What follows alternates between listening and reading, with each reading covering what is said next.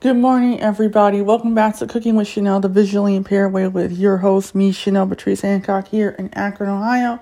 Well, right now it's about 30 degrees Fahrenheit, and it's a beautiful, lovely day on March 19, 2021.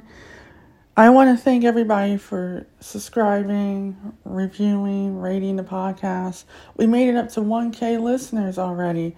I want to keep it going. I think this is great. Thank you so much for the support. And thank you to Anchor because without them, I wouldn't be able to create this podcast and distribute it to everyone who loves cooking around the world, whether you're disabled or non disabled. So thank you so much. Well, you know, today's recipe is a really easy recipe. It only takes three ingredients to make. And I made it last night because I said I want to go back to um, losing a little bit of weight. You know, since the pandemic, you know, you're either going to lose weight, you're going to gain weight. But I decided I want to make some chia pudding. So if you have chia seeds, that you've bought, whether it's in bulk, um, what you want to do is you want to take two tablespoons of chia seeds and put it into a bowl, a half a cup of milk of your choice. I chose almond milk with vanilla. And I did a tablespoon of ground cinnamon and a tablespoon of organic brown sugar. I mixed it up really, really well because you want to do that because the chia seeds sometimes can go to the bottom of the bowl and you find yourself um, having to crunch them a little bit more and the more you um, you know mix it the more thicker it's going to get. Um, you're going to put some cellophane over it. Wait like 20 to 30 minutes closer to an hour and then take the cellophane off and mi- mix it up a little bit more. And if it's too soupy, then you want to add a little bit more milk.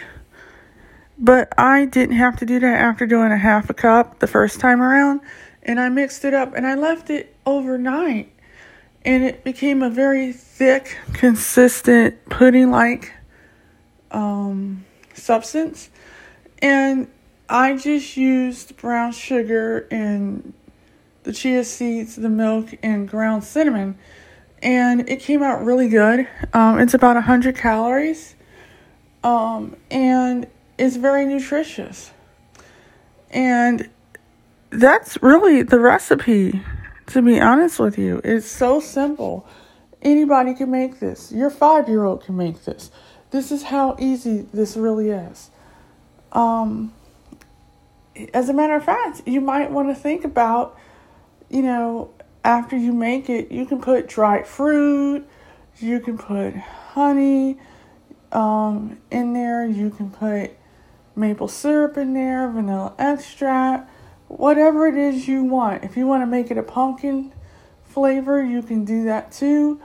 Um, it's really up to you what you want to put in it. Um, but I thought I would try something different, so I did ground cinnamon and brown sugar and it came out really good. Um, it's very filling. And I could say after having chia pudding, I was full for about two to three hours.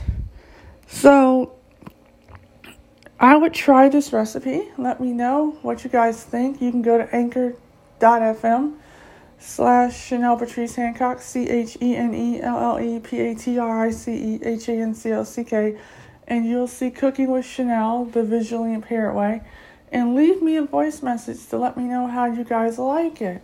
Please remember to subscribe, rate, and review, and share the podcast with anyone that likes chia pudding.